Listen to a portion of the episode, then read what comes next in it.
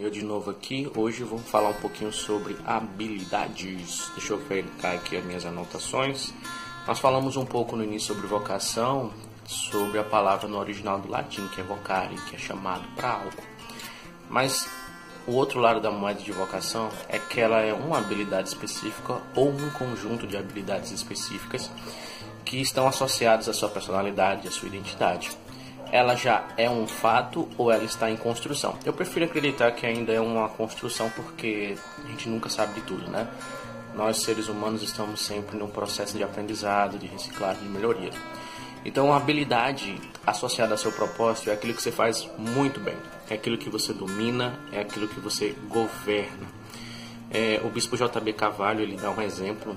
Você quer medir a habilidade do leão, você vai verificar ele na savana. Você quer medir a, habilidade da águia, você vai ver ela no, nos céus. Então, a habilidade tem muito a ver com isso, com a área ou áreas associada à sua personalidade, um conjunto de habilidade ou habilidade específica que você domina. Vamos ver mais aqui. É uma coisa interessante se pensar é que é, provavelmente você vai ter algumas habilidades que você vai estar lá no rank top, top 10 mas vai ter algumas habilidades que você vai estar mais ou menos e vai ter outras habilidades que realmente você não vai ter é, 100% ali de proveito. Isso é bom, porque nem todo mundo é bom em tudo. Mas fica essa ideia aí que habilidade ou habilidades tem a ver com sua vocação. É um conjunto que você tem, que você já nasceu com algumas coisas naturais, outras habilidades você vai adquirir, adquirir outras habilidades você vai estar desenvolvendo. Mas é uma coisa é fato e eu quero que você, se você puder, que você assista um vídeo na internet do Code Lee.